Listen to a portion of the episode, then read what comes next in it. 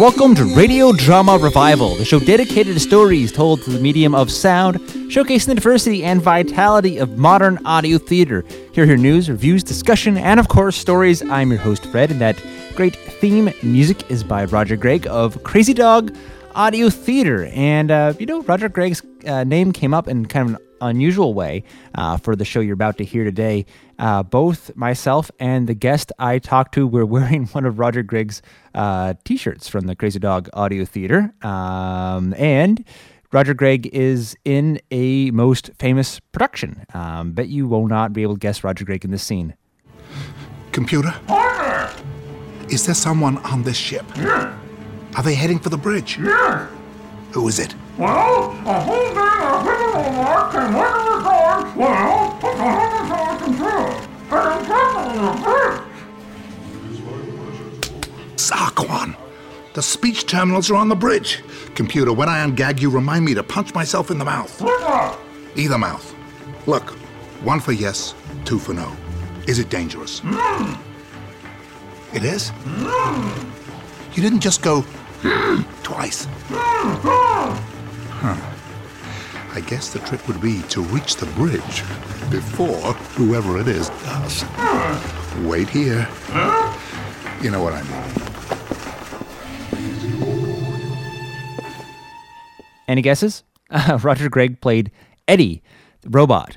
And of course, the drama should not surprise you. It is one of the new generations of Hitchhiker's Guide to the Galaxy, produced by Dirk Maggs. Uh, and where do we even start with Dirk? Dirk is one of the living legends of modern audio theater, uh, producing for decades. Um, I misquote later, I say uh, almost 30. He's been over 30 years producing um, in affiliation with the BBC originally and now on to his own productions, um, first with Above the Title, now with Perfectly Normal Productions. Uh, and he's just he's just one of those guys. He's uh, sort of really innovated what the BBC was doing for audio, uh, moving it outside of studio dramatic readings in the early '80s, moving these comic books and uh, bringing them to, to audio drama in a way that no one's really done uh, before or since, uh, quite to, quite at the same level. Uh, worked on Superman, Batman, Spider Man, Judge Dredd. worked with folks like my good friend Bill Dufris, who has gone on to a whole life of audiobooks and audio drama productions. Then, of course, being called back to continue the Hitchhiker's Guide to the Galaxy series with the final three books. Um, you know, the first two radio series were what they were. And then he adapted Life, the Universe, and Everything, So Long and Thanks for All the Fish, and Mostly Harmless as the tertiary, quandary, and quintessential phase um, in the period from around 2004 to 2005. Those all went on the air. So, um, of course, he's gotten some attention for that, but Dirk has done so, so much more. Really, what he's done is pioneer uh, a, a, real movie sound for audio drama. And you can hear that on everything that he's done and worked with such a pool of talent, uh, produced so much great audio that it is a amazing pleasure to get him here on the show. Uh, and I'll say so. Most of Dirk's work, of course, has been commercially released, so we will not be hearing a full uncut drama today, but I'll be giving you lots of snacks from some of the different pieces he's done over the years. We talked to Dirk uh, at length through most of the show. He has so much to say about audio drama, uh, and I, I hope you'll enjoy the interview as much as I enjoyed speaking with Dirk myself. And so we'll have that as well as some indicative clips. But we've got so much more for you today as well. Um, it's just kind of been one of these stretches where we get new, exciting news about audio drama all the time. Um, this week, if you were paying attention to the radiodramarevival.com blog, um, I put up a notice for the Atlanta Fringe Festival seeking out audio um, audio entries for their festival. Um, you can follow the links up at radiodramarevival.com for that. Also got news from my friend Jerry Stearns, who, uh, of course, is also the organizer of the Mark Time Awards, as well as writer and uh, producer at Great Northern Audio Theater and runs his own show called Sound Effects, which you can hear streamed or archived on KFAI, is uh, another radio drama revival like program featuring audio drama from across the world. Jerry and Brian Price uh, have redone their Great Northern Audio Theater website. Uh, Great Northern Audio Theater is a huge treasure trove of audio knowledge as well as uh, the catalogs of their material. And uh, I'll let Jerry, in his own words, tell you what's going on. The Great Northern Audio Theater is finally relaunching its website. With over 65 combined years of audio theater experience, we have at long last found the door to the 21st century. The key was under the mat. Just a minute, Sonny. I gotta go and take a whiz first. I'm a wizard, you know. The new GreatNorthernAudio.com has news on Brian and Jerry, exciting pages and clips from our catalog, and works from the archives available only here, and the very latest On the Mark Time Awards. Uh, by the way, what is that smell? Dwarfs. Yeah, I love the smell of dwarfs in the morning. Remember our motto ours is not to invent the machines of the future, ours is to make fun of them when they break down. This meeting of Earth Anonymous has saved my life many, many, many times. Without my sponsor and you guys, I'd have been a little pile of red crystals blowing across a freeway overpass years ago. The new GreatNorthernAudio.com.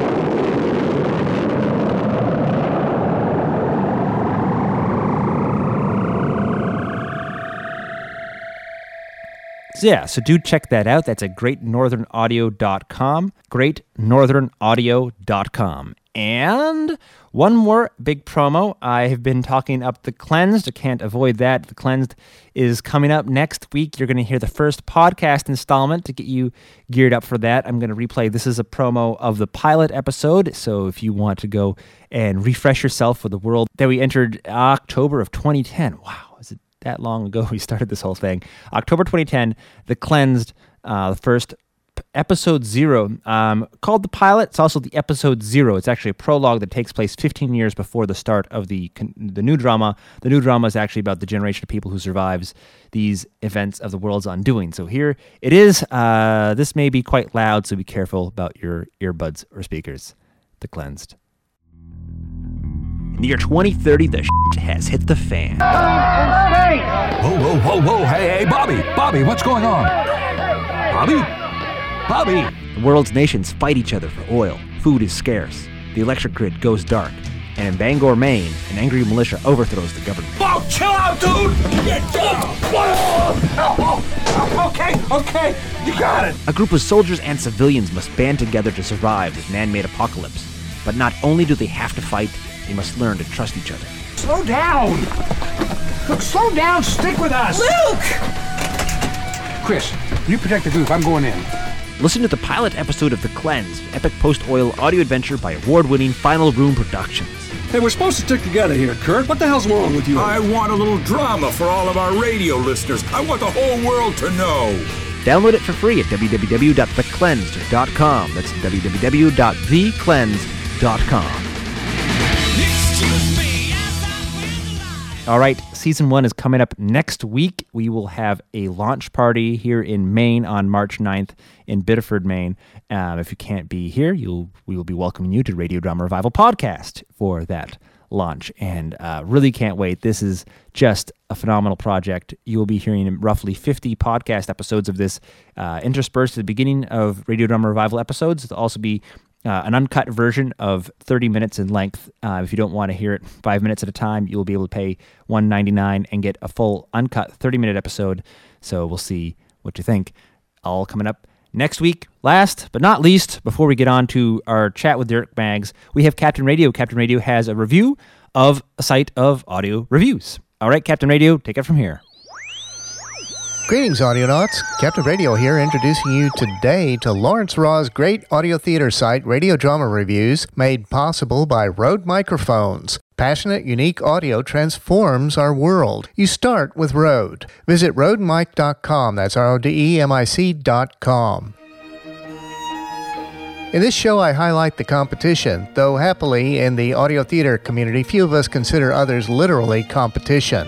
A while back, we did an anthological review of where to find information about audio theater on the internet. At that time, I did not know of Laurence Raw's excellent radio drama reviews, but learned of it when Professor Raw of Baskent University in Ankara, Turkey, came forward online to introduce himself and to encourage me to visit his audio theater review blog site. I'm both glad he did and very impressed with his content rich and well organized site. Professor Raw is a member of Baskent's English department and already a prodigious academic author. However, when not helping provide a liberal arts education to health sciences students or touring and lecturing as far afield as recently the United States, Laurence scours the web for audio drama producers, playwrights, dramatists, and programs to explore, size up, and recap. Unlike the Captain's Weekly audio review podcast, Laurence's reviews appear as separate blog pages and can pop up whenever he jolly well feels like it, making his review collection at once more massive and more timely. If seeking a review of a specific program name or title or that of a specific author or dramatist, visitors will find the Spartan Radio Drama Reviews interface helpful in locating desired material. Otherwise, unfortunately, the site currently lacks a simple general search form to assist. However, as if to make up for this, the site does A to Z section browsing of play titles as well as names of authors and dramatists, the latter of which Professor Laurence distinguishes as those who have either adapted, abridged, or dramatized text for the radio. The site also features a very extensive review archive section made accessible toward the bottom of the home page. There, site surfers find as well a link to Professor Raw's Twitter feed where they can catch announcements of fresh reviews and follow through Professor Raw's colorful descriptions and reactions his enviable junkets about the world. Keep listening to Captain Radio's reviews, of course,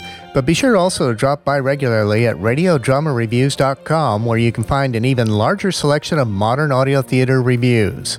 CaptainRadio.com reviews originate on the Radio Drama Revival podcast. Subscribe to free weekly downloads of more top notch, independently produced modern audio drama from around the world at RadioDramaRevival.com. Until next time, Audionauts, this is Captain Radio signing off.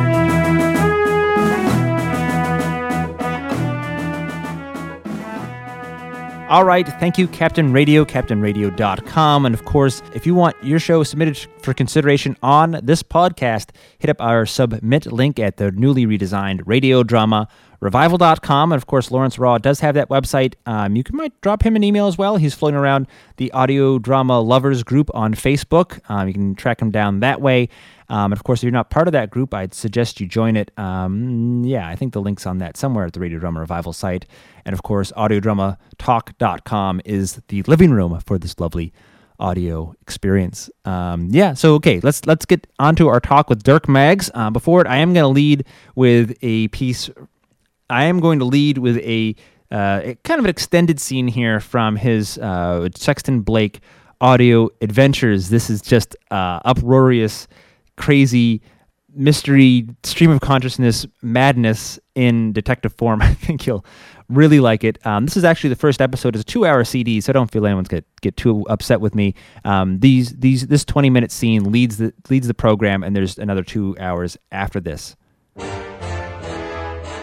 In a time of thrilling adventure, in an era of fiendish peril, two names spell action in their breakneck hurtle to justice. Sexton Blake, adventuring detective, and his plucky assistant, Tinker. Oh! Curse you, Mr. Blake! Take that, you top-hatted villain! Ah! Blimey! Straight down his own crime chimney, Gav. Will these steeplejacks of evil never learn? Thrill now to The Adventures of Sexton Blake.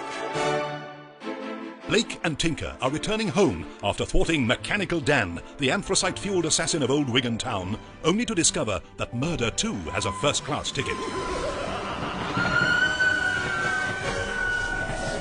Blimey, it's a bit sinister out tonight. Mr. Tinker, I, I really must protest. How long is this mysterious friend of yours going to keep us waiting? Keep your mitre running, Bish. The governor will get you when he's investigated good and proper.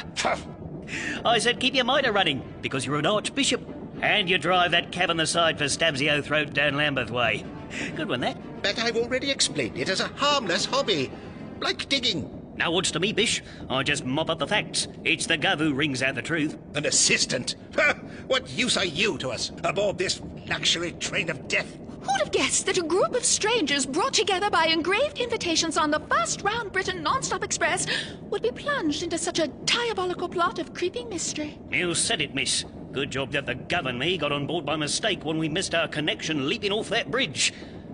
This bloke who sent your invite. The Baron? He still hasn't shown up, and we've had four or five murders. Just the four, surely. Pays never to take anything for granted in the detective game, miss. We'll get all the answers when the Gov arrives. Take a tip from the alderman over there and loaf. He's not loafing. He's paralyzed with fear. Look, Ah! Oh, it's true, it's true! It's the suspense, Mr. Tinker. I can't stand the suspense. Ah! More suspense! Well, at least it proves conclusively I couldn't have smothered the doctor in his upper bunk. I'm too nervous for ladders. There, there, sit down. It's the dining car. Have a kipper. Oh! There you go. look here, Mr. Tinker. How can this governor of yours possibly get to the bottom of this dreadful business? We've seen nothing of him since the trip began. When the gov's on the case, you might not see him at all, because he might not want to be seen. Remember that old fisherman with a squint in the packet of Garibaldi's? The poacher who said he'd been out all night but had nothing in his knapsack? The travelling flautist? Well, they probably wouldn't have noticed him either. Nice cup of tea. That's the ticket. Sugar? None for me, thank you. I'm fatally allergic to cubes. No, I was calling you Sugar. oh, so jilted widowed heiresses can smile then. Why, Once we've wound this up, are you doing anything Friday night? I know this smashing little supper club. Bit of dancing, moonlight stroll in the park. Maybe later we could uh, thwart a burglar. Mr. Tinker, it was only minutes ago you were nearly sabred in your bed by that diabolical contraption. You are a cool hand. Of course, that's only if you turn out not to be the murderer. I've already explained that redrafted will was an internal misunderstanding. I've had just about enough of this. You're not going to make the governor finish his investigation any quicker by pacing around. Perhaps he's had an accident. Oh, still around, are you, Professor Q? A terrible accident on those treacherous footplates. A terrible accident on those treacherous footplates with the loose railing as we passed that crag. That awful, rupturing crag of deep, dark doom. Are there any lemon dainties? I thought you'd nodded off like a whiskery lieutenant over there. Oh, I never sleep, Mr. Tinker. I have so much to do. One might say too much, but I say so much. Oh, this is intolerable. I'm an extremely busy and thoroughly genuine Archbishop. I'm stopping the train and leaving. You stay where you are, Bish! If the rest of you have any sense, you'll do likewise. Where's my hat? You'll not need your hat, Archbishop. Ah, this weather is false. Governor! Tinker, stout lad, catch this valise. And prepare for action. Drop that sugar bowl, miss. It was obviously poisoned this morning. Professor Q, your Royal Society lecture was encouragingly adequate. This monograph of mine should help. Lieutenant King's Pawn to King's Pawn 4 with checkmate in 3. Ladies and gentlemen, my name is Sexton Blake, and I have solved the case. The murderer is someone in this room. Ah!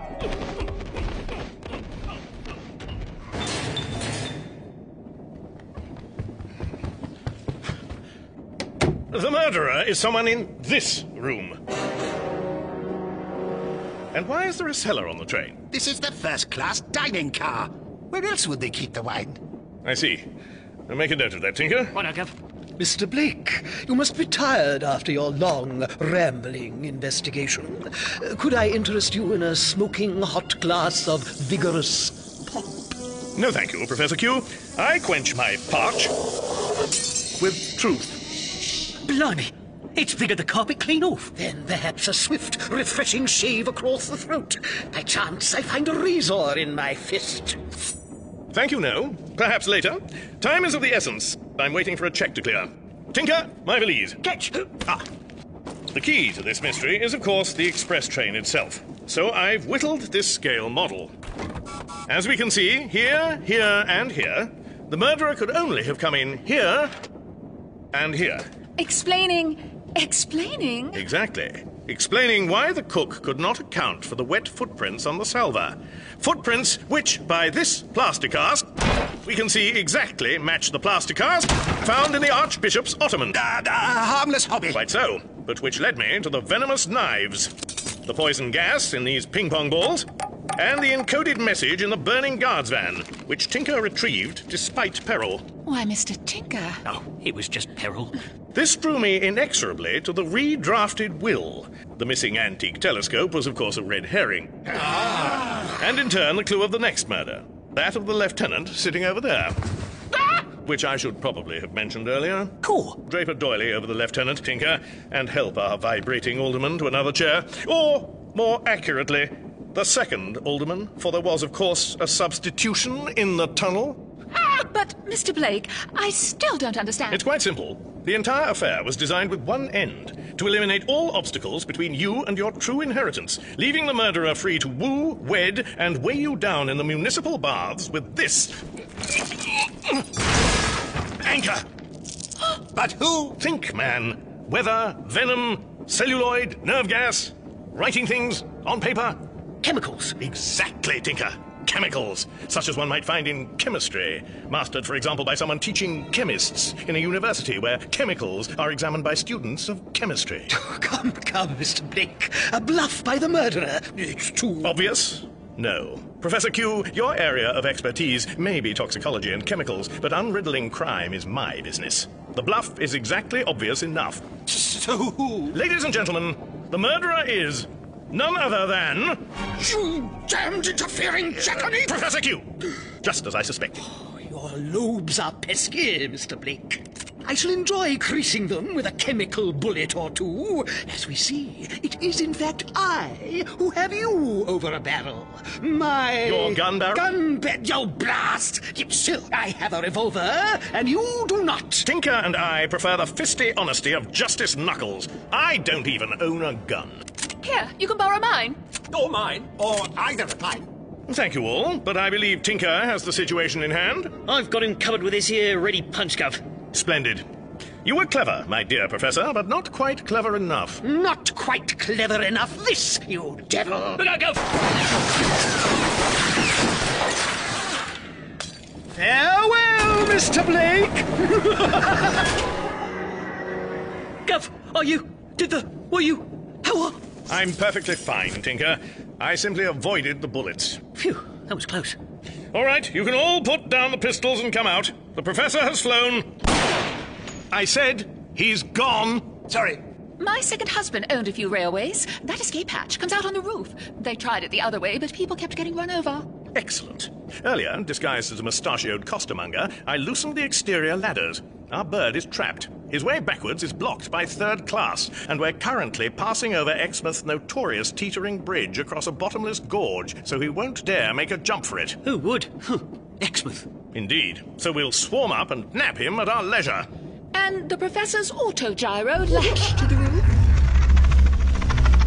There's always something you forget, isn't there? Quick, lad! To the locomotive! The chase is on! Right, I'll pick you up on Friday then, miss. About seven.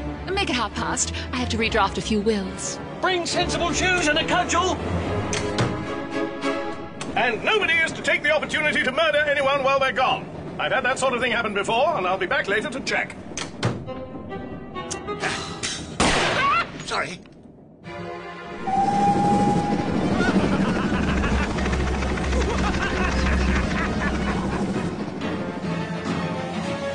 No driver! The prof must have boshed him before butting off. Yes. Wait, no. There hasn't been a driver for days. It was me in a brilliant disguise. You know, lad, sometimes I can be too clever. Surely not. No, you're right. But let me see. There's devilry afoot here. See? The throttle's flat out and the gauge is jimmied.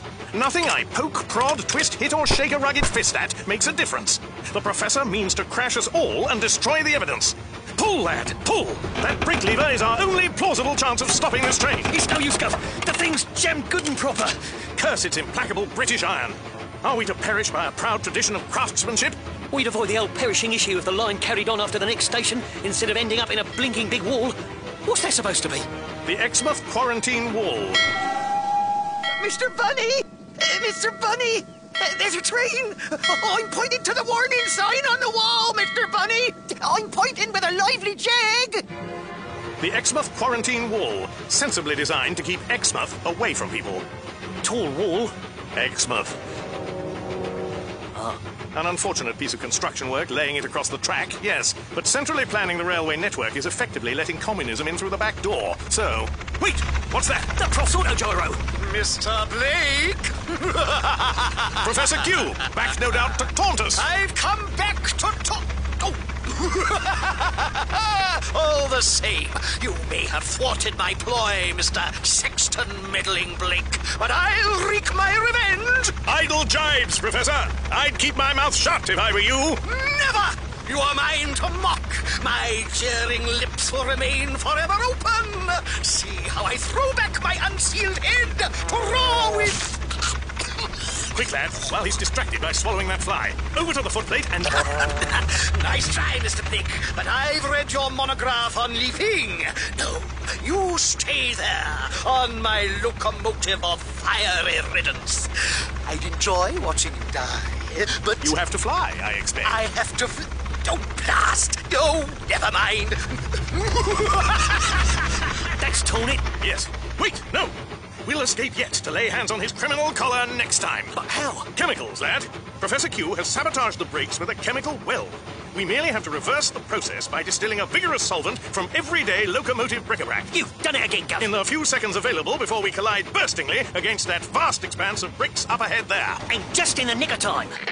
Unauthorized train persons! Read the warning sign! Shoot! Turn your train around! Mr. Bunny, they're not going away. Oh, oh I need a pamphlet, Mr. Bunny. I invoke the pamphlet. Come to Sunday Exmouth, where the...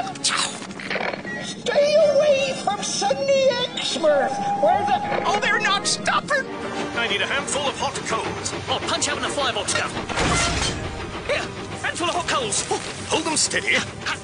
Now, I unscrew this tiny tub of simple household liniment. And some of that. Two of these. This is twice as hard for me if you don't keep still. Sorry. Farewell indeed, Mr. Blake. At last, I see your end is nigh. No, no, no, that's not. Twisting in my seat, I can now see your end is nigh, Mr. Blake. Mr. Bunny, there's a flying bloke too. Read the warning sign! Ah! The differential. Check the warning sign, Mr. Bunny. He's stuck in an O. The crossbond off the bricks, Gov, and this express is next unless... Solvent's not quite distilled, lad. But... Steady. Uh-huh. Can't afford to be distracted. Uh-huh. Must concentrate on... You know, we completely forgot about the Baron. Read the warning sign!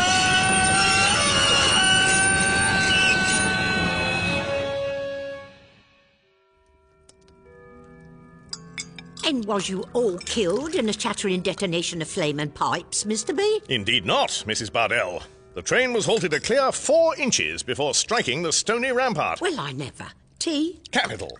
The potentially dangerous firebox, overloaded as it was with roaring fuel, hurtled safely free and crashed into a nearby building society, chancing to foil a robbery. Oh, that's why I keep my money in a teapot. Oh, not this one. This one. Detective Inspector Coutts and the police were close behind to wrap things up with the passengers, who were shaken but unhurt, with the exception of four or five who had earlier been murdered. Then we rappelled down the gorge and fist fought our way through Exmouth before escaping by concealed dinghy. All in all, pretty much of a Tuesday, really. Well, I never twice. Bun? Splendid. Sticky bun? Naturally. Unfortunately, Professor Q was fished out of his O with a stick and managed to evade the police using a disguise made from singeing and abrasions. But, hmm, given the usual terms, payment per second of peril, plus expenses, etc., and the various rewards, and the handsome purse from Pelican, Patterson, Scrapyard, and Garage for the wreck of the locomotive, yes, a most fascinating and rewarding little journey home. Oh, Mr. B, say what you like, but I sometimes think that you do all this not for the money, but because facing death allows you to mask some secret inner pain. No, it's the money. And thus concludes the case of the mysterious murders aboard the train we got on by mistake, and it turned out one of the passengers did it with chemicals. There, the particulars set down for posterity and tax purposes. I'll file it under F for finished. You said that that there Professor K had it away on his toes. Hmm. I'll file it under C for criminals at large. Well, I'll just leave it there for now. You can tidy up later, Mrs. Bardell. Morning, all. Good morning, youngster. Morning, Mr. T. I've set your breakfast all ready. There's kipper's chicken, a light salad, a few pheasants, the roast, a keg of porridge, these buns, those buns, the other pheasants, toast, pancakes, stew, soup, and two hard-boiled eggs. Oh, I don't know, Mrs. Bardell. I've had a big supper. I'll take away one of the eggs then. Oh, smashing. Oh, it's good to see everybody back safe and sound, Mr. B. You don't know what it's like, waiting here, twilight to dawn, with only a penny to crumple, wondering if you and Master T is going to make it home in one piece. And that carpet needs a shampoo. Don't worry. We'll never get killed as long as there's your cooking to come home to. Oh, fool, Master T, you and your teeth. now, who can that be at this time of day? More intrigue, I shouldn't wonder. It'll be a mop through the letterbox if they try anything I'm saying that now. Have you read the news, Gov? No, I've been editing this monograph on punching. They're hanging Jerusalem Og, the bellowing strangler. Again? Yep. Positive waste of time. The man has absolutely no neck. Still, if it keeps him occupied. Speaking of which, unless I miss my guess, that doorbell presages a client. A woman, I'd say. Cool. How'd you know that? Your basic 50 50 chance, Tinker. And I'm thrashing around in a sticky toffee pudding for afters. There's a lass in a bonnet to see you, Mr. B. Says she's already eaten. A Miss Beauchamp. Elizabeth Mary Louise Tarabelle Beauchamp. B. Miss Beauchamp, welcome to my Baker Street consulting room. Please sit down. up you get, lad, up you get. No lollygagging when there's a guest. Why, thank you, sir. I. No? Relax a moment. Let me save you some time by detailing what I already know. No. What can you know? I have presented for barely seconds. Uh, the governor's no ordinary bloke, miss. Tinker is correct. Let me see. Well, your entertainingly corrupted vowels reveal that you are a foreigner. I am American. Or some such thing, yes. tea, miss? Yes, thank you. Your clothing is fashionable, but not of a catalogue. The soles of your boots are only lightly worn. You're therefore someone of at least moderate wealth, more accustomed to carriages than cobbles. However, what minor scuffing of the boots there is describes a pattern of slight overpronation or of a heavy deliberation of step at least. So we may conclude that there is a consciousness behind each footfall. You hit invisible marks. An actress, then, or someone practiced in the ancient Cambodian martial art of oh, nar. Amazing. Finally, you are holding a revolver, which in my experience means only one of two things. Are you here to wreak revenge for my thwarting a ploy? Land sakes, no. Then you feel yourself to be in danger. Mr. Blake, you are a marvel. I see I have chosen wisely. Of course, you're quite correct in your observations. Yes, I am from time to time an actress. But that is not the problem that has brought you to us. No, it's not my immortal soul for which I fear at the moment, but my physical safety. I find myself trapped in a perplexing mystery involving the seemingly worthless family heirloom of a simple gold ring, a pursuit across continents, and the inescapable proximity of the fiendish Orlando Beauregard Valentine, an assailant of such concussing ingenuity that I fear he may be supernatural. Or perhaps three or four men posing as the same figure with cunning disguises and an undisclosed agenda. There, you see, Tinker? The day improves. It all began when. Crikey! A bomb! Everybody out! It's no use. The fuse, burning at the speed it is, doesn't give us enough time to do anything. Except possibly. Yes? Except possibly. Yes? No, it's too late now. Looks! To be continued. and that was the first part of Sexton Blake.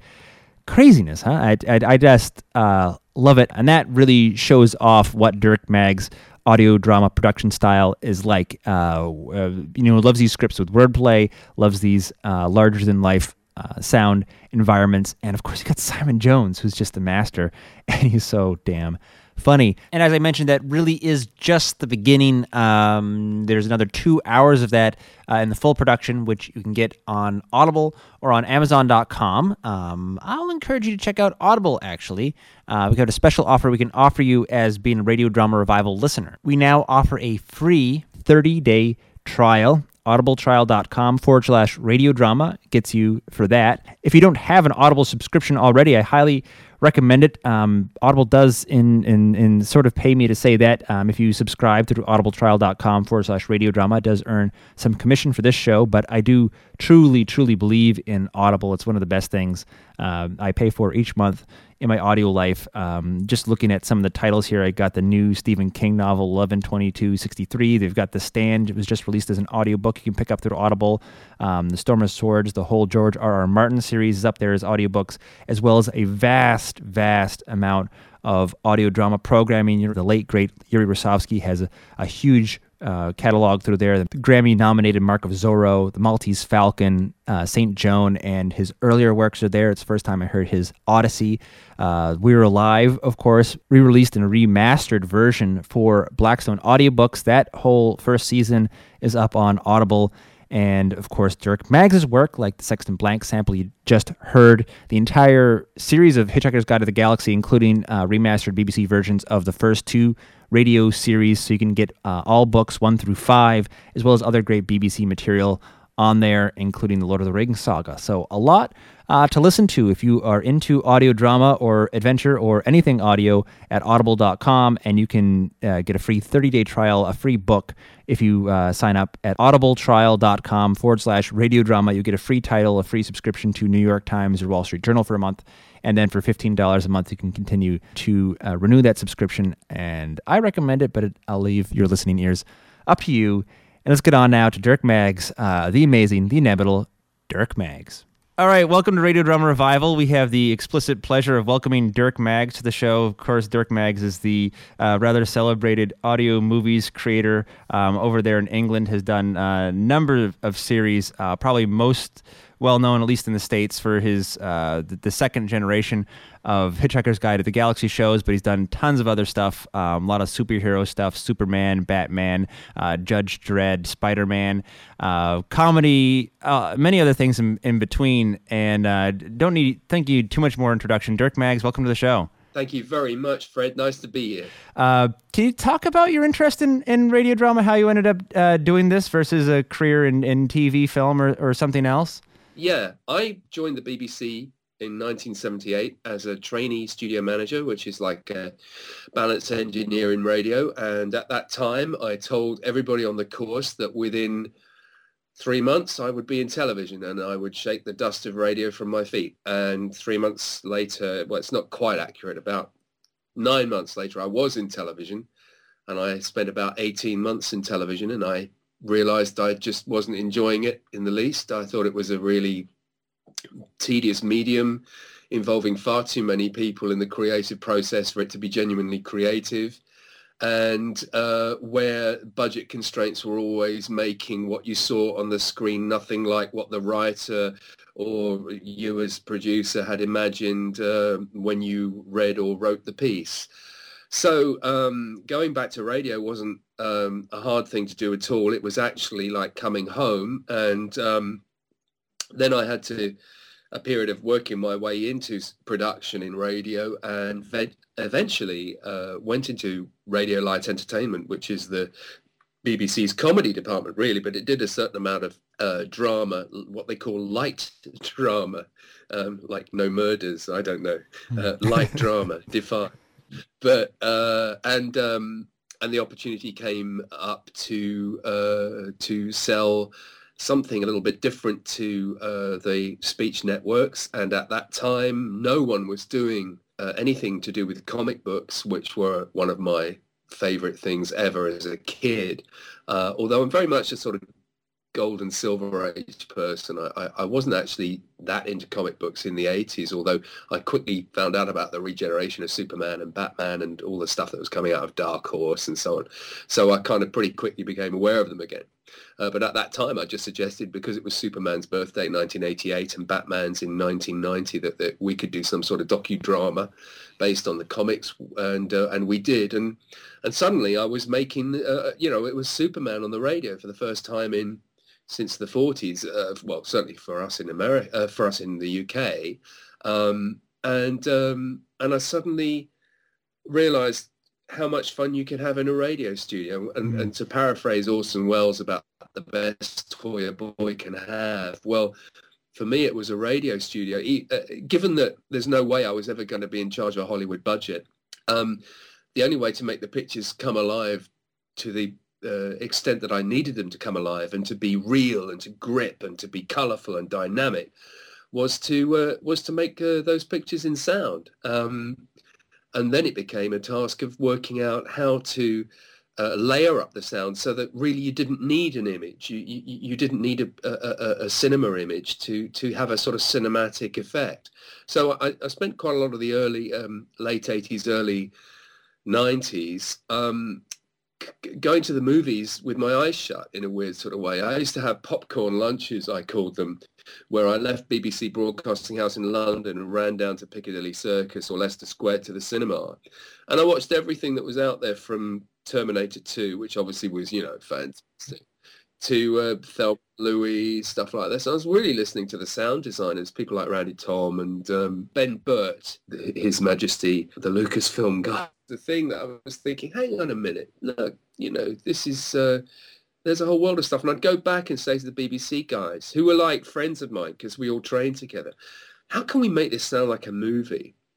And we go to the BBC desks and uh, the um, BBC uh, engineering department never wanted you. Uh, the studio managers weren't quite technical, uh, weren't quite engineers. There was a kind of a there was a little bit of division between the two departments. The engineers prided themselves on being so much more kind of, you know, uh, techie than us. We were a little bit parvenu. We were a bit dilettante.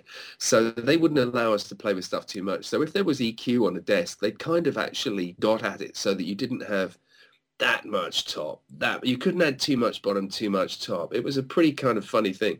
So when I was saying, how can we you know, I'm trying to find ways to make subwoofers happen. And of course, there wasn't such a thing in those days. So we were huh. really uh, trying to cheat the gear into giving us uh, responses we didn't have. Um, and of course, the other thing that quickly became apparent was that we didn't have surround. And at that time, Dolby Pro Logic was sort of the was the default um, surround thing. And I had a lot of uh, a lot of adventures um, trying to make surround happen, which I can you know come on to. But uh, yeah the point the point is that at the end of the day, isn't isn't it amazing that this is the most visual medium actually doesn't arrive at your nerve, uh, your central cortex via the optic nerve. It comes in via the auditory nerves. It comes in through your ears. It sneaks in through the side door and projects an image on your your mental screen. That's if it's done well, is just completely gripping. Um, yeah. And I, that really is it. And once you're seduced by that, you're you're hooked, and of course you're going to spend the rest of your life completely um, impoverished because there's no money in it, uh, and um, and uh, and nobody uh, uh, uh, uh and and and and and you know and very and relatively few people have, have heard of what we do, but yeah. those of us who you know those of us who get hooked, we know exactly what it is, which is that it's just one of the best storytelling mediums there is. Yeah, no. So, I, so you kind of kind of uh, beat me to the punch on a different question, which was to say, you know, how much was that that early stuff you started doing in the '80s uh, alike or different from from what the BBC was was putting out? And it sounds like you really were kind of pushing the boundaries in terms of what uh, I guess you know what the BBC sound was or what was expected out of a radio drama on the BBC the studio managers and technicians at the BBC are are really excellent people and very good at what they do.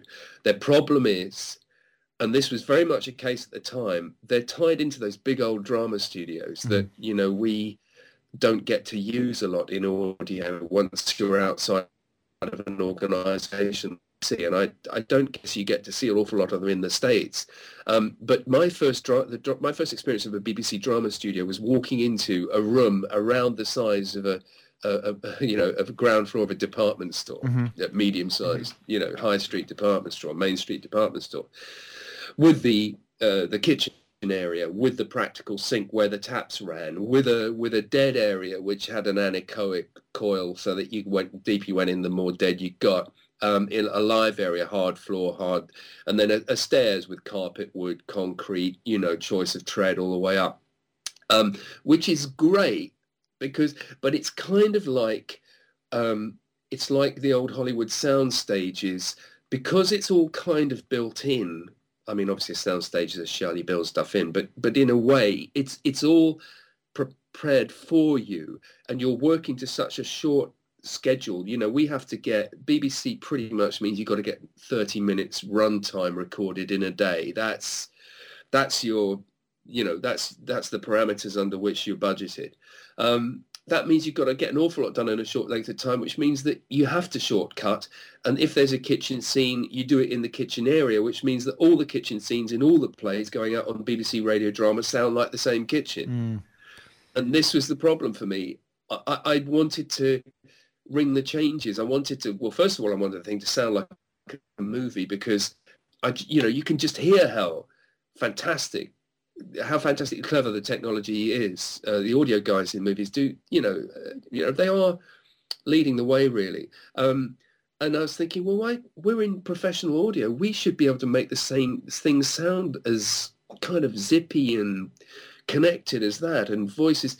And it's not. I'm not talking about throwing every plug-in in the world at something. Um, I hear so much stuff nowadays where somebody's just spent the price of a small automobile on, you know, some suite of plugins and then they have to use them. And you think, no, no, no, no, no, no, that's not the point. That's not the point. Use them when you need to. But there is a kind of happy medium where, where you use the technology to, to augment what you're doing to make the listening experience more uh, user-friendly, to, to, to help tell the story. It's like playing, I play drums in bands. That's my that's my other passion. And and you know the trick is that you don't try and play a solo through every song. You play for the song. Yeah. and in the same way if you make play you, you you know you, you when you're making an audio play what you're trying to do is tell the story. Once you start getting in the way of that whatever you're doing you you that's that's a wrong thing to do. So um, going back to the, the bbc studios after a bit if you if you love uh, radio drama or, or radio comedy or whatever it is, but you're always hearing the same kitchen, the same living room, the same exterior acoustic, which has a slightly interior kind of ring to it. You begin to think, hang on a minute, hang on a minute, there must be a way to make this sound more real. And of course, um, that's 20 years ago. And now, uh, you know, we talk about going and recording on location because we have the te- technology to do it. Um, but it was a gradual transition. And it was a little bit like trying to, you know, we had, there's the analogy of trying to turn a big oil tanker ship around in the English Channel. It's a kind of 10 mile tur- turning circle. And I think the BBC started a sort of 10-year turning circle around about 1992. And I'm, I'm not quite sure it's quite made 180 yet. Let me ask you this, Derek. So, I mean, about this that same time that you were first doing these productions, uh, actually sort of corresponded pretty closely to the first run of, of Hitchhiker's Guide to the Galaxy. So, I guess, uh, uh, you know, we're we're going to get to the Hitchhikers in a moment here, but uh, you know, a- as it was first airing, uh, was that influencing you? You know, and I I also know that that uh, you know Douglas Adams heard your stuff. So, how, is there some cross pollination there that's interesting? It's funny. Uh, Hitchhikers, uh, the first series went out when I when I went to T, uh, w- when I came in the BBC. Everybody was talking about it. We were in. We came in. I had joined July '78, and it had just uh, the first series had just aired in March, and everybody was talking about this show, and to the point actually where. I I kind of like thought I don't want to know about that. It's so it's so cultish and in, you know. I like I, I, I it's a bit groucho, you know. I don't want to be part of a club that would have me as it as its member. Yeah. Um, so no, I'm not, but not because I thought I was anything special. I hasten to add it simply because it's that thing where something's so popular you get suspicious of it. So it took me a while to hear it, and in fact, it wasn't until I was on night shifts in the newsroom at the BBC World Service, which was part of our training program, and in you know two in the morning, not a not a news. Not not a, not a lot of news is on. So and all these tapes in the corner, and after you got through all the obligatory kind of uh, blooper reels, which were being collected. Then you start looking at other stuff. And Hitchhikers, the first series, had already been recorded and put there by other people on night shifts. So I started hearing it, and of course, I'm now I see what everybody's on about. It's holy smoke, this is good. Um, and of course, it was the one series at that time that didn't sound like a radio drama or a radio comedy. It didn't sound like anything. Um, because, of course, as I found out later on, uh, after the pilot, uh, Geoffrey Perkins, my predecessor as producer on the show, and Douglas were, were, were exploring every avenue to use the technology to the fullest. Um, the story of the first series, of course, is that they they'd never even made a comedy a comedy program in stereo before. And when Jer- and when uh, Simon Brett, the first producer, and Douglas put the pilot in with the head of department and sat down the corridor, biting their nails, waiting for the half hour to be over, this guy have finished it, went to see him, and the first thing the guy said was. Um, why are there such long pauses between the lines? and, and they realised he only had one speaker. speaker plugged. yeah. So, like, oh my. Wild. So this this was the kind of this was the level that they were pushing at. And Douglas told me that I think the second or third uh, program in the series they actually recorded on 24 track, um, which uh, they thought was a fantastic idea until they needed to edit it, and then realised that they were trying to they would have to edit two inch tape and, and there they were sending off the uh, the voice edits to the, the BBC's radiophonic workshop, which of course was you know the BBC's avant-garde little bit where composers and sound designers kind of worked in this strange area, strange area um, doing, um, doing stuff for Doctor Who, Doctor and, what Who. and what have you. Um, this was all this was all cutting edge stuff at the time, at the time. and uh, and that was this is all it all came out. You can hear it in the original versions. You can hear what these guys are doing. So um, that was the eye-opener. And then um, but interestingly enough, I kind of I forgot about it by the time it was ten years later, really, uh, when I finally got to a point where I could start making programs the way that I I wanted to try making them.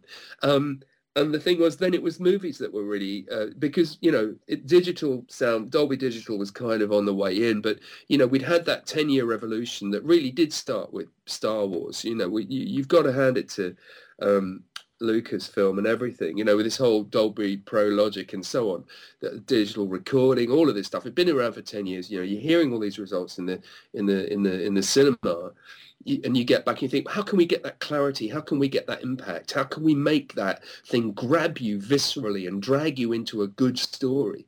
Um, and uh, so that was when we did the superhero stuff, which then Douglas heard. And because Geoffrey by then had gone on into TV and Douglas had just finished the last of the Hitchhiker books and and suddenly had some sort of nostalgic idea that it would be really nice to hear them turn back into radio. Uh, because it had grown out of radio, um, this sort of strange full circle thing happened. Yeah. So uh, I won't ask you to get too much into that because you've done a really nice job. There's a, both in previous interviews and on a, a little diary for the BBC about uh, kind of how that production happened, how it sort of came, started, stopped. Yeah. Um, but but let's talk about this. So by the time you you did the, the new production, you had actually left the BBC. You're in your own independent studio, but you were called back in. Is there something to be said about that? About uh, your move from the BBC to, to produce your independent productions, but but still working with them in, in this sort of way? I mean, my move from the BBC really was on the grounds of it, it was really paperwork. I, I, was tired of having to actually, you know, start writing long lists. And the, and the, at that time, the mood in the BBC, uh, the, the, the, the director general at that time was encouraging us to leave. This was the irony. We were being told to leave, go out, make programs, and sell them back into us, and uh, it'll be cheaper for us to make them. So. Hmm.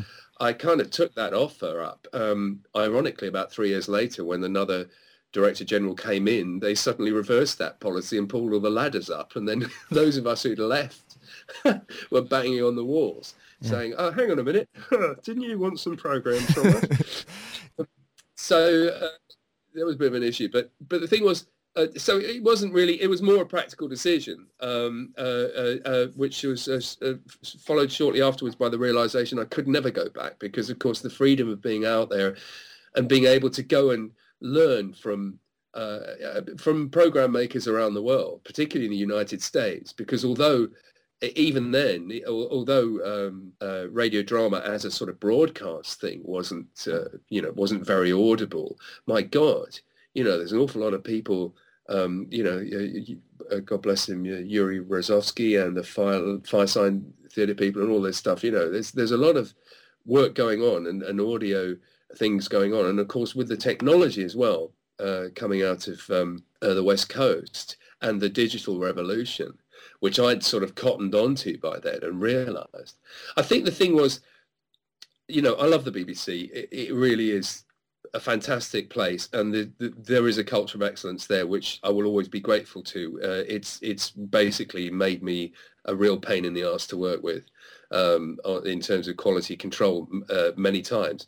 Um, but there is also, you know, it is a corporate mentality, and there is a there, there is a sort of a you know a need to forever you know sort of refer back to to you know one's modus operandi rather than trusting the process and saying right let's be creative here um, so yeah i needed that freedom Yeah, and so how did that affect uh, when you're doing the, the the Hitchhiker's Guide, the new series? How unfettered were you to be able to produce the show you wanted to produce? Uh, yeah, well, that's a whole different series of pressures, really. I think in terms of the, I think the biggest problem was the slot. Hmm. They gave us 6:30 p.m. slot on BBC Radio 4, which is probably the biggest audience they have apart from their morning news programs. And Radio 4 is kind of like NPR on steroids, if I can explain that Yeah. to anyone who doesn't know BBC Radio 4. It really is. It's a it's a fun network, a fantastic spoken word network. It's the best of British in many ways. It's also quite quite uh, rigidly bound in its in its approach to things. But the Radio 4 had elected 6:30 to 7 p.m. as being a kind of drive time comedy slot, and it still is. And Hitchhikers was put into that because it was their big flagship thing. Yeah. And of course, the original Hitchhikers was on at 10:30 at night and was completely discovered by word of mouth. No one promoted the original Hitchhiker's Guide to the Galaxy. This was the big, big irony about it. So now we had to kind of be funny. I couldn't be, and and this, and there was a difference between being true to Douglas's vision and being funny for the sake of being funny. Because Douglas's brilliance doesn't depend on laugh out loud gags. Yeah. It depends on, on ideas in juxtaposition, uh, where the arts and the science art sciences meet. There's a certain amount of satire. There's a certain amount of th- there's an intelligence behind it, which which which the the laugh out loud yuck yuck yuck isn't necessarily a part of. Um, there is a sort of Pythonish thing which is funny. So um, we had to. This was my problem. I was fighting my producer a little bit. Um, sometimes on where a page where there weren't many gags because the writing was so brilliant. I didn't want to mess with it, and I found myself, you know, as we went on, having to having to sort of pander to this need to make jokes where the original writing was good enough. Um, so that was my that was my big regret that the slot demanded a level of uh, a level of sort of gaggery that actually wasn't necessary. It's not needed. In Hitchhikers, you lose yourself in the in the universe of it. However, it's interesting. We we ought to talk about that because, of course, now we're doing a live show on stage. I now have got a show where I am discovering that audience audiences are laughing out loud stuff that I thought wasn't a gag. Yeah, so let yeah, so let's talk about that. I mean, uh, uh, you know, as much as you know, it's amazing to bask, you know, to to really appreciate, uh, you know, what you did and what you brought to uh, three, four, and five. Now, uh, let's see, it's been what maybe about eight years, and now you're going on stage. So what what's happened in that time? What's what's brought what's brought from point A to point B? We all got older. We thought we thought we better do it before we all dropped dead. So is, is- has this been one of those ideas that's been running around, been talked about for a while? Then Yeah. No, Simon and we, we did a scene. There was a scene at the beginning of the of the uh, fifth, fourth or fifth series. We were in the studio and it was the Vogons. It's actually a scene I put I put in to to liven up for laughs an episode that otherwise was a little quiet. It was the love story. I think it Mhm. must have been series four, um, but it was the, it was the Vogons having a court of inquiry where the the, the, the captain of the ship that destroyed of the uh, the squadron that destroyed the Earth has to account for the fact that the Earth has suddenly popped back into existence, and the, and the scene involved everybody, including the old cast, pretending to be Vogons. Um, and anyone who coughed was shot.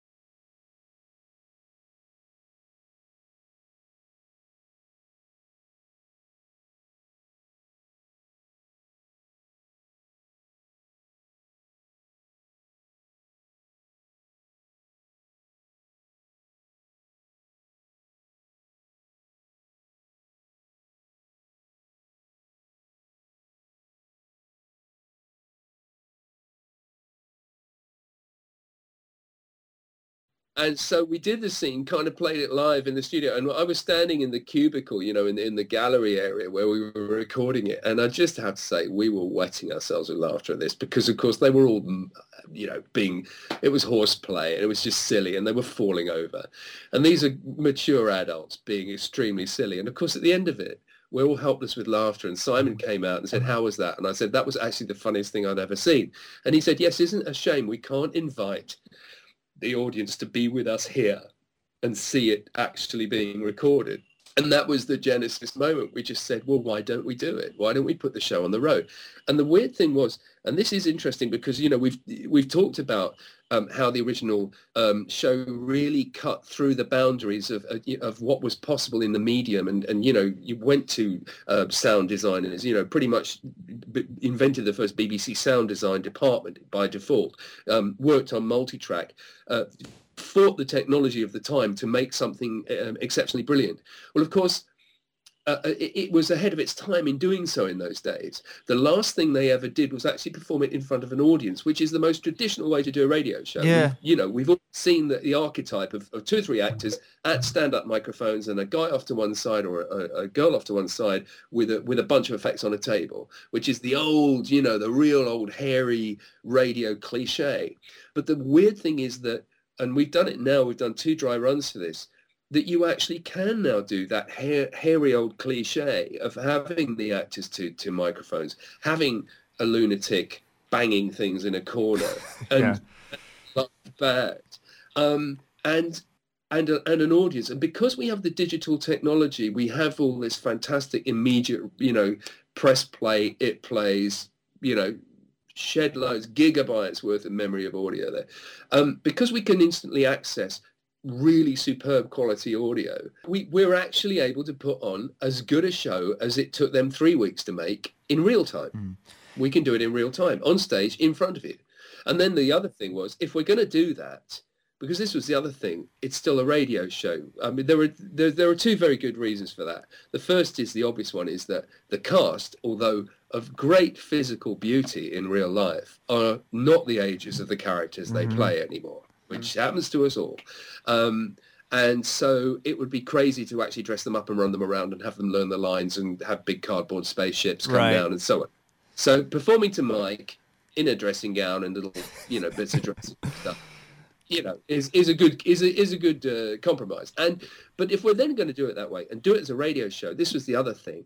Um, and and not many people get to see a bunch of pros make a radio show now. That's one of the good things about being in the UK is that of course the BBC do still record quite a lot of audience shows for transmission, so you can see people who really know what they're doing with a with a, a script, a microphone, and an audience, all dealing with all three at one go you can still see that. Now, that's not something you, you, you do see a lot these days. Um, and uh, so we can put on that sort of show and show people how the thing is recorded. But, but the beauty of it is we then record what we did that night and you can download it as an audience member 24 hours later, let's oh, say. Wow. So that you can then hear it as the radio thing. So we've actually so we're actually we're this is the kind of Trojan horse thing. We're not just putting hitchhikers on. We're actually saying to people, isn't radio insanely great? Mm. You see this show, you're part of the show, You're as an audience, you're taking part, you're laughing, you're making funny noises on when you're asked to and so on. But then the next day you can lose yourself in that uh, in the world that we've created and you see it a whole different way. I know that's it's gonna be. Fa- I, sh- I, should mention there's a really uh, fantastic photo of Simon Jones floating around around out here in his dressing gown. Um, I'm looking at uh, this is a UK newspaper. I'll make sure I put it up there. But uh, this photo alone makes me want to see the show. Well, actually, to be those are you know, the sort of cream-coloured backgrounds. yeah, yeah, It's quite yeah. With yeah, I have to say we, we, we have all decided we don't like those photos because they we think they look make everybody look much older and unhealthier than they yeah, really they're, they're not so, they're not not having as much fun as you'd like. It's not, well, yeah. In fact, we had a lot of laughs at the shoot, but the photos quite right. So um, so I'm, I'm glad if you think that's cool, that's great. But I yeah, I, I'm I'm hoping you know we can we can do quite a bit with these tours. Yeah. Yeah, yeah, and so it'll be uh, touring the UK. Uh, looks like June and July of this year. That's right. We Yeah. just we're coming off just in time for the Olympics to start. We're going to get out of the way of that juggernaut, Yeah. and uh, yeah, we'll all uh, we'll all uh, retire. But but the thing is that uh, you know this will be the first of several tours we hope, and we are very much hoping that we get um, permission to to bring it over to the states because we'd love to we'd love to do that. Oh, absolutely. But uh, but first things first. Let's check we're not bottled off in Leeds Yeah. before we. And so just what what scripts, what how much of the show, that sort of thing. It's going to be it's drawn from all five novels because uh, the novels are the finished version as, as far as Douglas was, was concerned. When Yeah. we went back in to do series three, Douglas said to me, "Do not take anything from anywhere but the novel." And so uh, going back to um, what were originally radio series one and two, I've gone to the novel and adapted it back because Douglas, that was Douglas's final word on it. Well, adapting it back makes it sound just like the original radio series pretty much most of the time. But you know that's how he wanted it Uh, douglas what would douglas think is our guiding Yeah. factor all through this so if we have any question marks just go back to i have to try and replay it, conversations i had 20 years ago with him but that's pretty much it um, it is and it's based on all five novels because the other problem i have not problem um, because people are free to enjoy what they like and not enjoy what they like but so many people have only heard the first two series and form such an emotional attachment with them. It, one of the hardest jobs of doing the last three series was persuading them that there was stuff in the last three books that was every bit as good as stuff in the first two series, first two books. Um, and so uh, the first half of the show, what the show does in essence is is take Arthur on a slightly premature trip around the Hitchhiker universe, sending him back to the beginning again to start over when uh, Slartibartfast realizes that um, uh, the, the conditions weren't quite right. He's, he's kind of, you know, he got on the, the he got on the early bus by accident, and he's taken back home and told to take the right bus, which uh, is a slower journey, and therefore the audience will then go away and and read all the other stuff. So Mm. it's a kind of highlights of Hitchhikers with all the really important bits in. Um, and the first half is pretty much the first two series, very much. We have to obviously move quickly through it, um, and then the last, the second half is the is is from the last three books, but with a little bit of series two tucked on the end. But there's an opportunity, for example, then to include um, hopefully, we've got to sort the rights issue out. But Douglas's voice playing this part of Agrajag, which is the creature, which he we used his voice, uh, and, Doug, and Douglas asked me if he would if he could play uh, in the original um, uh, when we originally talked about it, and uh, uh, horribly, sadly. It was posthumously, but thank God he'd recorded it. He'd Mhm. recorded the audiobook, so I could cut him out as his character. And and Simon and he act, and I play Douglas's character with an umbrella. It's me fighting Simon Jones on stage with an umbrella, which is, you know, what's not to like? Yeah.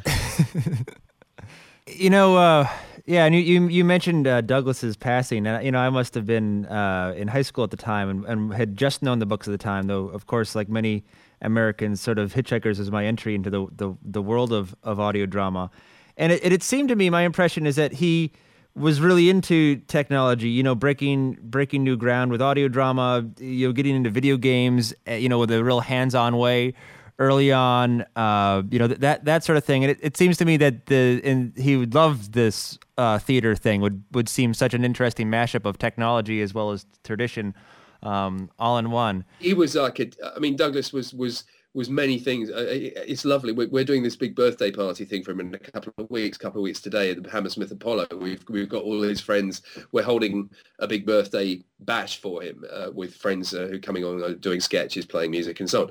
Um, and uh, but the thing about he, he he was so he had so many levels to him. You you would go in one day and he was uh, he was very much the focused writer. We were talking about you know um, plot. We were talking about writing styles. We were talking about why something worked, why something didn't work. I'd go in a, a week later to talk to him, and he'd be like a ten-year-old kid because he just bought himself a new CD player that had, you know, was high bit or whatever it was, or he just bought himself a new guitar. And because I'm a drummer and he's a guitarist, we started talking about music, and and there was always this kind of he was driven. He had a passion for things. He always he, he really cared.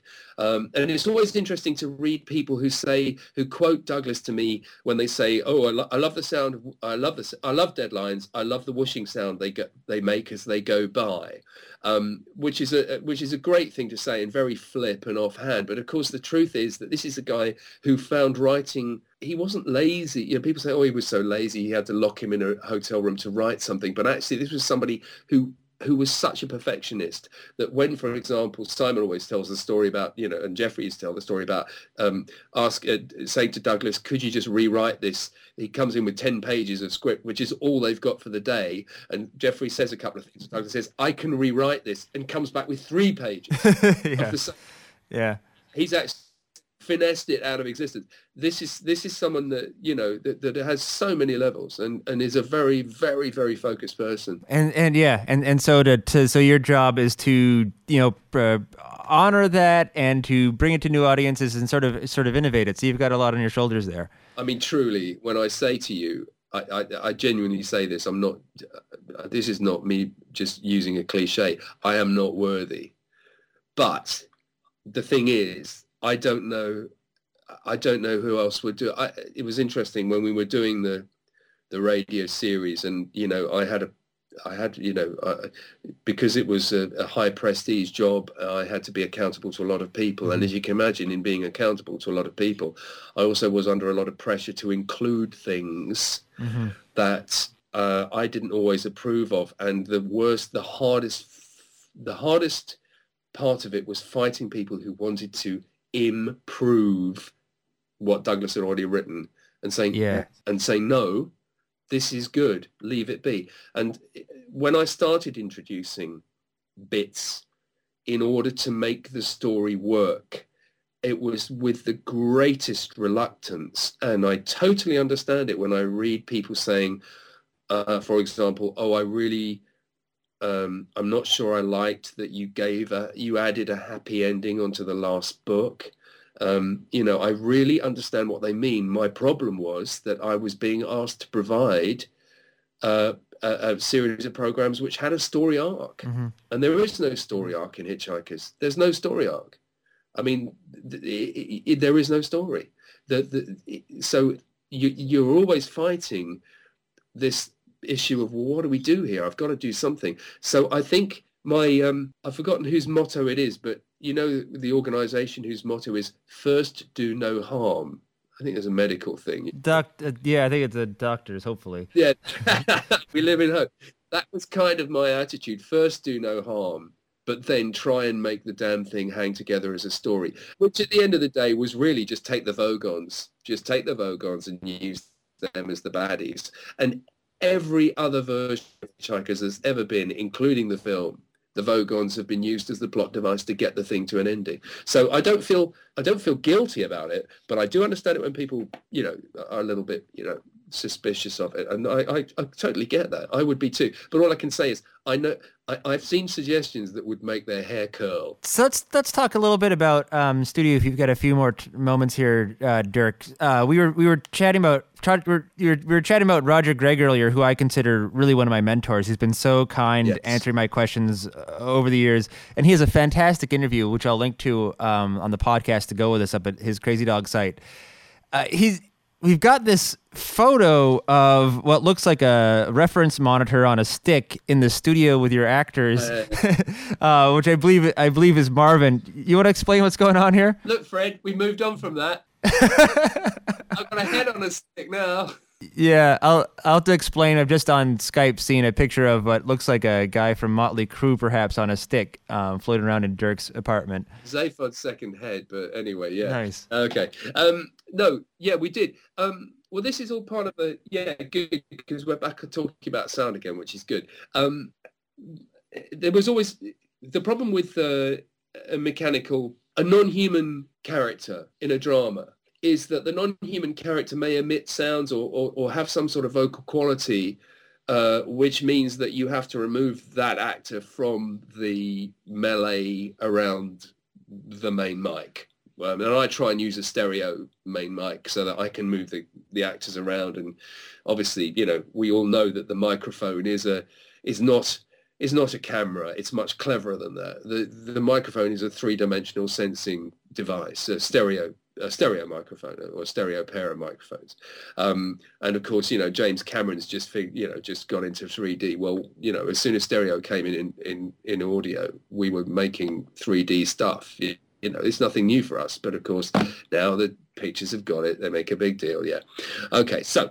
Um, so the thing is, of course, but then you want to add this character. So I've got, for example, um, Colin, the security robot, this character in um, uh, in uh, the Last Hitchhiker uh, series, um, and I'm thinking, how can I get the actor's voice to move? To I, I've got to remove the actor from the action, but I want the actor inside the scene with the other actors, and I want this to make sense. If I'm listening back on headphones or earbuds, I want to be able to hear this inside the three-dimensional picture created by the stereo mic. So the obvious thing to do is um, to actually fly in a speaker and have this actor uh, actor's voice and any effects that are connected with that voice, like whirring noises, because this thing floats around the room. Put it all on the speaker, and then you can move the speaker through the scene. And it became uh, almost, we, we did it for all the robots in the last three series of Hitchhikers, including Marvin, that any sounds that were coming from that character came out of the speaker, and the speaker was completely portable and that immediately added it as a character. And it meant also that the other actors in the scene could figure out where the character was. And there was one scene where we were being super duper, bit too clever by far, really, um, where we had two stereo pairs back to back. Um, and then we were recording multi-channel, so we, uh, with the view to running this on 5.1 on on um, yeah Dolby Digital, where um, I actually had the characters and the floating characters move through a 360 degrees with the audience effectively at the center. It was kind of theatre in the round, but backwards. The audience were in the middle, just circle them. Yeah, and and I, I wanted to highlight this because to me it sums up a huge amount about w- what your production style is. It, you know, we get a lot of people who think that every actor needs to be in their own silo, and that for technical perfection, you need, uh, you know, isolation. You want a really clean sound, but you're not doing that. You're ha- you're having people work in space, and and and you know if someone's left and you want them right later, you're you're stuck with that. You've recorded them in stereo, um, and and talk talk about that. Why that's important to you. Well, because I just believe that if you, you don't buy a dog and bark yourself, if you hire an actor who knows what they're doing, and uh, and you, you hire an ensemble of actors who know what they're doing, it's pretty likely that if you give them a well-written scene and work out some basic blocking, they will give you more in in a series of live performances than you would probably figure out in uh, as many months later on. Uh, that said, I do understand there are times when it's. I mean, uh, you know, our friends who do a lot of recording in kind of satellite radio stuff, where you're you're flying in performances from all over the place that you, you can't avoid um, working with people individually and trying to get the best result you can, and then m- working out moves and pans and treatments later on. I, I accept that and I totally understand it. But if I've got a cast which includes Jonathan Pryce, Simon Jones. Geoff McGivern, so on and so forth, and I'm running a scene, and those guys come up with a move or a bit of business, uh, it's going to be something I couldn't have thought of. I'm not, uh, I'm not, I haven't got their their mind. Yeah. And if in the end it's trust the process, I I do think you can get too um, anally retentive about the technology and and forget the fact that at the end of the day it's what does the mind can hear something that doesn't sound like quite right. It's very hard to fake reality uh, in a in a three dimensional stage, which is what a pair of headphones is particularly. Um, and and it sounds kind of gets the life sucked out of it. I don't know how to put it really. I'm not saying there aren't brilliant pieces of work out there, but all the, the stuff I love is is usually done ensemble by actors who are actually sparking each other's performances by what they're doing. That it adds something to what they're doing. It's a, there's a psychic force in the air. I'm sounding all spooky now, Yeah. but uh, there's Yeah. you know there's an energy.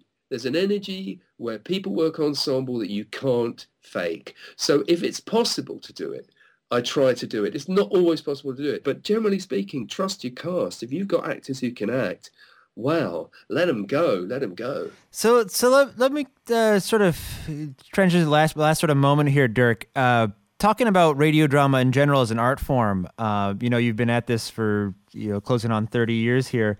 What uh, you know, what what what still excites you today? What have you seen in technology that's exciting?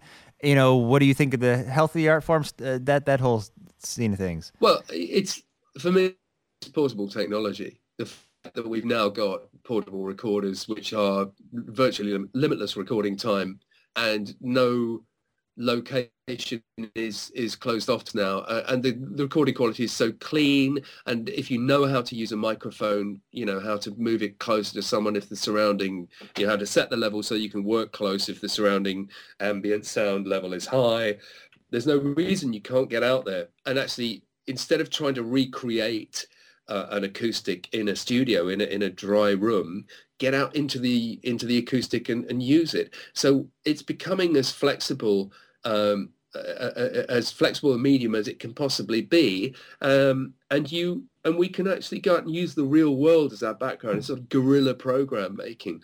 And in fact, uh, I was making a, I was you know recording a play just last week, which actually took place in the lead actor's house because he it was also something he'd co-written. Um, as, a comedian over here called Johnny Vegas, who's also a very gifted actor, um, and. Uh, and uh, it, it, Johnny, he's nothing like Las Vegas. The whole irony is that Johnny couldn't be less Las Vegas if you met him. I should add.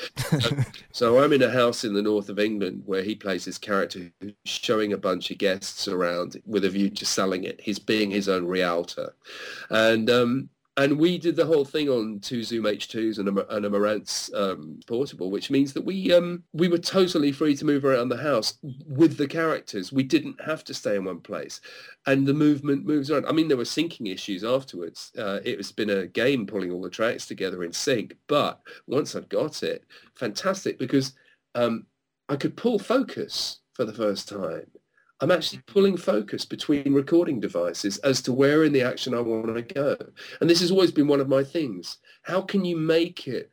How can you intuitively lead the listener through your journey um, in such a way that they the picture is preserved, their, their image, the mental image is preserved for them, but your microphone is always in the right place for the action being depicted. Yeah, I want I want any young budding producers to have heard that um, you know the equipment you're talking about. Probably all three of those devices is less than a thousand dollars US, which is remarkable. Insane, insane. And the thing was, Fred, you, will like this.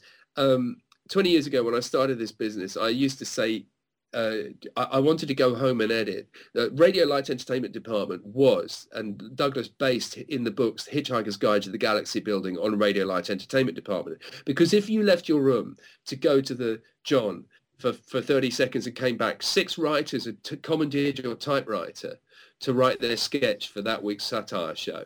Um, you know, you, you, you had to really nail everything down. It all disappeared. You know, typewriters, pianos, just walked out of that place. Uh, we, I used to say, "Can I take this stuff home to edit?" And they said, "Oh, uh, well, you want to take your program home to edit?" Oh, well, you know, that Superman. What's that on three reels? That'll be three 10-inch reels of quarter-inch tape, and um, you'll need to rent one of these editing machines. And they, when they say rent editing machine, I'm talking about renting this thing weighed 50 pounds, okay, and carry this home and do the edit on it and bring all this back in again. And recording on location mean if you were lucky, a Nagra, um, if you weren't so lucky, a Uher, which is a heavier kind of portable machine. Um, you're talking about serious back injury inducing um, tens of thousands of dollars worth of gear to go and do a basic recording. And now you can get one of these portable machines for what, two, three hundred dollars. You're out there, you can record in perfect, what they used to call broadcast quality. So yeah, what the hell's stopping you? Why are you listening to this? Get out and record something now. It's it's it's mind blowing. Just to add in a personal aside here, you know, I, I just toured South Africa for five weeks. I had a 16 gig card, which is you know 24 hours of uh, 24-bit 48 kilohertz audio on a card with the size of my fingernail. Yeah. Uh, you know, that cost me $15 and you know this recorder fits in my pocket. I I'm able to pull it up in the middle of a, you know, walking around the sidewalk and I'm like that sounds neat. I'm just going to record that. And that and that to me was just mind-blowing that uh you know, it, it's of sort of changed my whole uh, view of what of what I do as an audio artist. I love your account of doing it on finalrune.com because what intri- intrigues me, I love the fact that you could pull this thing out and to all intents and purposes, you weren't standing with a pair of headphones and a, a dead cat on a on a thing. You could just pull this thing out and pretend to be, you know, like messaging on a mobile phone or a cell phone, and actually you're recording, and and and so you drew you draw no attention to yourself. Nobody changes their behavior. Uh, and, and you get the most outstanding. I mean, your thunderclap. I'm just so stealing that, Fred. I'm telling you now. That is Go for it. Such a cool thunderclap. Um, you know, this is this is uh, fantastic. And this is the other thing about working in audio. Um, uh, uh, I, I- don't get me. I've got friends. I, I do picture work, so you know everything I say from now on is I'm being very tongue in cheek and, and and naughty. But um, I have a friend uh, in the business who calls anyone with a camera a vidiot, and I don't. but here's the thing. You know what? Video is great, but it's literal. It's a literal medium. What you see is what is there. If you can't do high-end CGI, everybody, everybody's going to see that you faked it. Audio is much more forgiving. You, you, you can try stuff out in audio and you can go to places and create images instantly that would take a lot of expertise and a lot of friends with high-end machines to create in video. You can just do that and, and, and create stories and experiences. And the thing about video is it's fantastic. I love movies. You know, this my greatest pleasure in life is watching movies. But if I've got boring job, you know, or chipping wood or whatever, at least I can listen to something while I'm doing it. You know, you can you can lose yourself in something. And you say, I mean, one of your other interviews, you say that you know we'll have audio as long as people have to take commutes in cars, which I think is a, a fair point. Yeah, as soon as, it, as Star Trek invented the transporter, we're sunk. We've lost it. Yeah. Um, but but one more word on that. I mean, so how do you feel about the the modern audiences? I mean, I've I'm sitting here and I've seen that it's hugely web driven. As someone who has both that broadcast experience, you know, stuff that's literally going out on BBC Radio. Yeah. Uh, what do you what do you think about audiences today and and um, you know the popularity of audio drama? I, you know what? I just, I, it's funny enough. For my birthday, cou- uh, ten days ago, I got a radio for the kitchen that also gets internet radio, and wow, I mean, what a world is out there of stuff. It's just completely revolutionized what I'm listening to. I'm not tied to listening to BBC anymore, and I don't want to be tied to listening to BBC anymore. I know what the BBC is going to give me, and yeah, there are certain programs I'll I'll want to listen to, but there's you know a lot I won't. We now live in an age where I, I was really worried about 10 years ago that, that radio was going to die. I, I saw BBC commissioning policy, which I don't think is good, and I still don't think is good. I don't think BBC. This is talking in my own backyard, I know, but you know the commissioning policy. Um, uh, it seemed to me to be chasing um, chasing uh, ratings and audiences instead of building on a, on, you know building excellence and and being uh, innovative and exciting. Um, but those are you know whatever my beefs with the BBC. But but my my problem was I'm watching people deserting radio. I'm watching uh, youngsters in this country, they might listen to the music stations, but no one's listening to the spoken word because no spoken word is being made that people want to listen to. Yeah. And I would go in, you know, I would never now be able to sell Superman or Batman to BBC Radio. That's how different it is now. And for me, if you don't put programming on like that, you're not going to attract young people. And there are an awful lot of emails I get from people who are now in radio who said, I would never even have thought of listening to the thing if I hadn't heard Superman and Batman in those days. So, you know what, there's, there's kind of a need to do that stuff. Um, which certainly in the UK isn't happening for broadcast. Um, but suddenly there's a whole new uh, way of, of getting stuff out there, of disseminating it and distributing it. And that excites me beyond measure because I think I- think there are issues with quality control. I think we all have to be very aware that once you start doing this for consumption, I think you start doing this stuff for your own pleasure and your friends' pleasure. There's no greater fun than playing with a recording machine among friends. But then it's so easy now to get it on to podcast uh, or, you know, onto the internet and so on. Mhm. And that's when an awful lot of quality control isn't being exercised by people actually thinking, you know what, I could do this better if I spent five more minutes thinking about it. Uh, I could editorially, you know, make this sharper. Um, and that's the that's the downside. But the upside is commissioning editors sitting in ivory towers now are not necessarily the arbiters of what people will listen to. And if you have a good idea and you put the work into to uh, write it well, and one thing we haven't talked about, Fred, is is script writing, which is you know very important to what we do. Good script writing, uh, and it's a discipline, and it is it needs to be learned just like any other skill.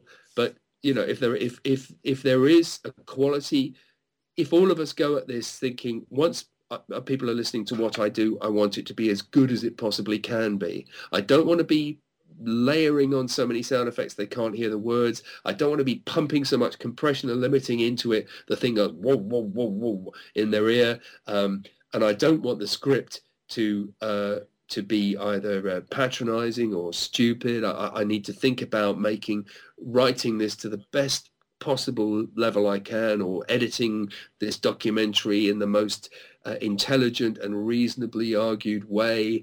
If we use the new technology and the new means of distribution in an intelligent and artistically well-judged way, we are in for a fantastic renaissance of, of audio. And I think it's the most exciting thing. I really do.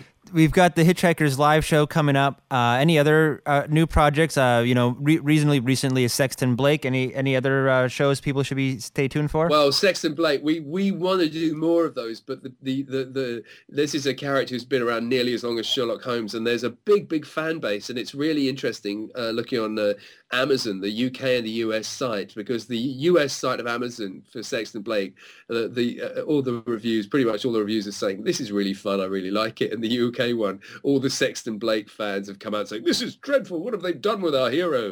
Uh, it's absolutely disgusting. Um, so uh, we're going to we, we those writers the guys who wrote that are just geniuses. And uh, i'm we're, we're now they're working on a new project for us which is not to do with anyone else's intellectual property. It's going to be completely our own. So i'm really looking forward to what they turn out for, with that. And and i um that will you know some, something will come from that.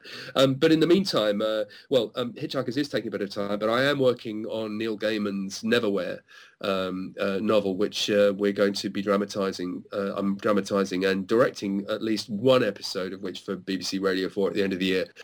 So that'll be exciting because we're talking about going on location for that on the London Underground, which is um, wow. Anyone who's been to London will know is a fairly interesting place to record acoustically. It'll be a real uh, a real challenge, but very exciting to do. Great. Well, thanks so much, Dirk. And we'll, we'll have to have you back when, when you've gotten Neverwhere out. I'd love to hear how that goes. Um, I also understand that Neil Gaiman's, uh, you know, as, as, an author, is, is into radio drama as well. So I'll be excited to hear how that all, all comes together.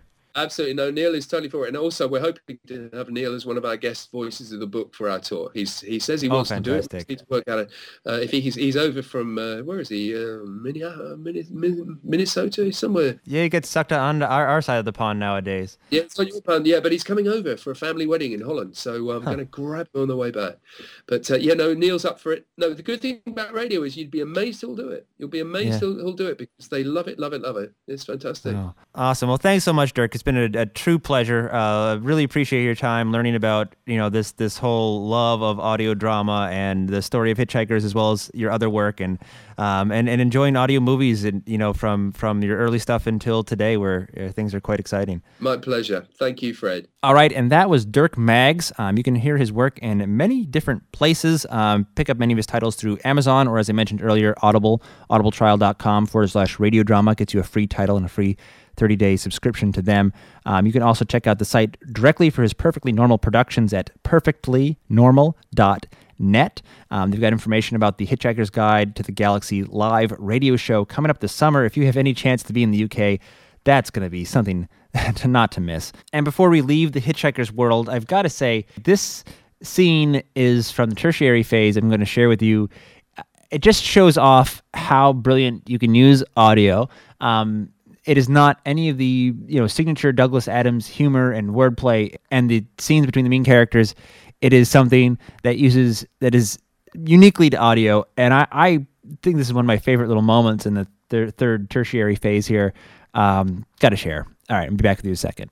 Later editions of The Hitchhiker's Guide to the Galaxy do include sound effects to illustrate its more obscure entries.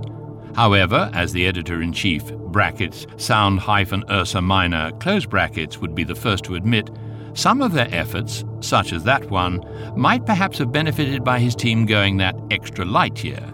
Even the airless trolls of Fidelio 6 would agree that banging a Megadodo Corporation souvenir coffee mug on the editor in chief's office minibar scarcely cuts the mustard. It is for this reason that the latest update features the work of the small but dedicated independent company Philadelia Soundscapers. Their reputation was established not so much with their awe inspiring repertoire of bangs, bells, and whistles, but with their now famous 783,000 bespoke varieties of silence, such as and the latter winning several major awards. Indeed, soundscapers argue that there are times when only a medium which bypasses the optic nerve can truly do justice to the ineffability of the galaxy. Take, for example, the unlocking of the Wikkit Gate. Space unpinches itself, and the silence is shattered in a mind hurting instant as the key slowly turns in the lock. And to recreate this, soundscapers have opted for this stark yet elegant compromise. Philadelia Soundscapers. There you go. Uh, yeah, and so more at Dirk's website. Again, that is perfectlynormal.net and Audible and Amazon.com both have tons of his material for you to learn more and links on our website. Real amazing uh, interviews he's given with uh, Roger Gregg of Crazy Dog Audio Theater, as well as a diary he kept producing the new Hitchhiker's Guide radio show um, on the BBC website. And they've got, uh, you know, talks about how he and Douglas were talking about recreating these shows on audio, how it sort of started and stopped and and uh, took near many years to happen, but how it ultimately did happen, sadly, after Douglas's passing. But um, oh, uh, also a great way to uh, pass Douglas's legacy onto a new generation um, and to show that audio still has a lot to offer in the modern age. And we that will this will not be the end of BBC related producers that you'll be hearing this month. Uh, we're actually going to be featuring John Dryden um, later this month. Uh, John has a new show called Pandemic, which was recorded in the UK and Brazil. Um, speaking of location productions, John um, is just amazing at it, um, and I've learned a lot from him. His productions are just completely breathtaking. Um, he, you know, we heard played Severed Threads last year, which I think says all that needs to be said um, about the quality of his location recordings, as well as The Handmaid's Tale by Margaret Atwood, that was also either last year, maybe it was 2010. And uh, we'll be maybe featuring a little bit more of his work coming up, um, as well as an interview with him talking about his approach uh, to audio drama as another one of the, the, the real masters who's independent but also uh, has a lot of his work commissioned regularly by BBC Radio 4. So um, this is just sort of a lot of exciting stuff happening in audio um, all over the place. You know, and, and, and almost all of it independent, whether um, independent for commissioned or independent for the love of it, or everything in between. Um, this has just been a thrill as it always is. So, where does that leave us? That leaves us with over 200 hours of audio dramas that you can hear for free from our podcast website at radiodramarevival.com. You can also, of course, follow our Facebook page, Radio Drama Revival, or at Twitter at Radio Drama. Uh, search us on iTunes, search for Radio Drama Revival, and please leave a review if you care for this show or consider joining one of our Final Rune Fivers. Donate $5 a month to this show. Details at radiodramarevival.com. I'd appreciate all the support we can get. We do this out of the love of it, uh, taking the time to talk to the producers throughout the spectrum of audio drama to uh, get you know get some permission to play some of their material and share it for free each week. Uh, but we love it too. So uh, thanks again. And with that said, we do have a wrap. Radio Drama Revival is produced by yours truly, Fred Greenhalgh. Copyright of individual productions remains their original producers, but do please share this show as far and widely as you'd like. Radio Drama Revival originates in on-air radio at WMPG FM, Southern Maine's community radio. It is podcast at radiodramarevival.com as a labor of love. As always, keep your mind and your ears open. Thanks for tuning in and have a great week.